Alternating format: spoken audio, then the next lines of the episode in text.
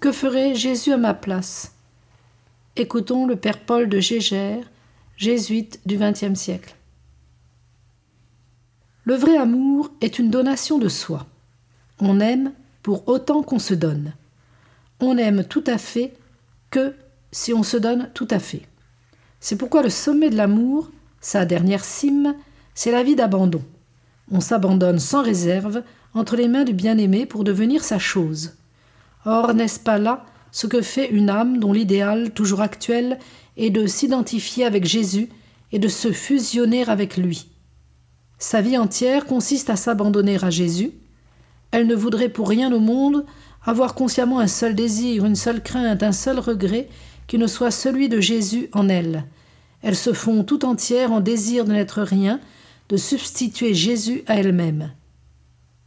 Son programme est de laisser vivre Jésus sans entrave, de le laisser vivre en elle, son humilité profonde, sa charité exquise, son parfait oubli de lui-même. Hélas, qu'elle est loin de le réaliser. Que de fois par jour son vilain moi revient à la surface. Que de fois elle se substitue à son Jésus. La conscience continuelle de Jésus en elle lui fait aussitôt apercevoir toute tentative de vie propre et naturelle. Elle lui donne la précieuse intuition de ce qui n'est pas bien en elle, de ce qui n'est pas Jésus en elle, et ne saurait être Jésus. Mieux que par de longs examens, elle voit et sent aussitôt que le Christ n'a pas vécu, ne pouvait vivre en elle cette pensée de vanité à peine ébauchée, cette recherche presque inconsciente d'elle-même, cette impatience. C'est que sa vie, sa respiration, c'est d'être Christ, purement et simplement. Le Christ est ma vie. Elle sait que Jésus se sert d'elle.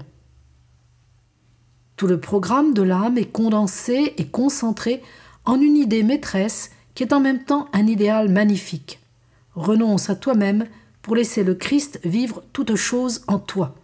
À chaque heure, à chaque action, dis-toi Je ne veux pas vivre cela, mais que le Christ le vive en moi. Cette seule idée comprend la pratique de toutes les vertus, pratique d'autant plus parfaite qu'elle ajoute à chaque acte de vertu un motif d'amour. Pas n'est besoin à cette âme de faire de longs raisonnements pour s'exciter à la patience, à l'humilité, à la charité, à l'oubli de soi. Il lui suffit d'être fidèle à son désir de laisser le Christ vivre en elle sa patience, son humilité, sa charité et toutes ses vertus à lui. La seule conscience de son bien-aimé, en elle, son seul souvenir, lui suffit. Imiter Jésus, c'est ainsi non pas copier Jésus, mais devenir Jésus, être Jésus. C'est non plus transposer et reproduire en soi les traits du modèle aimé, mais c'est laisser Jésus lui-même grandir en elle, se reproduire en elle.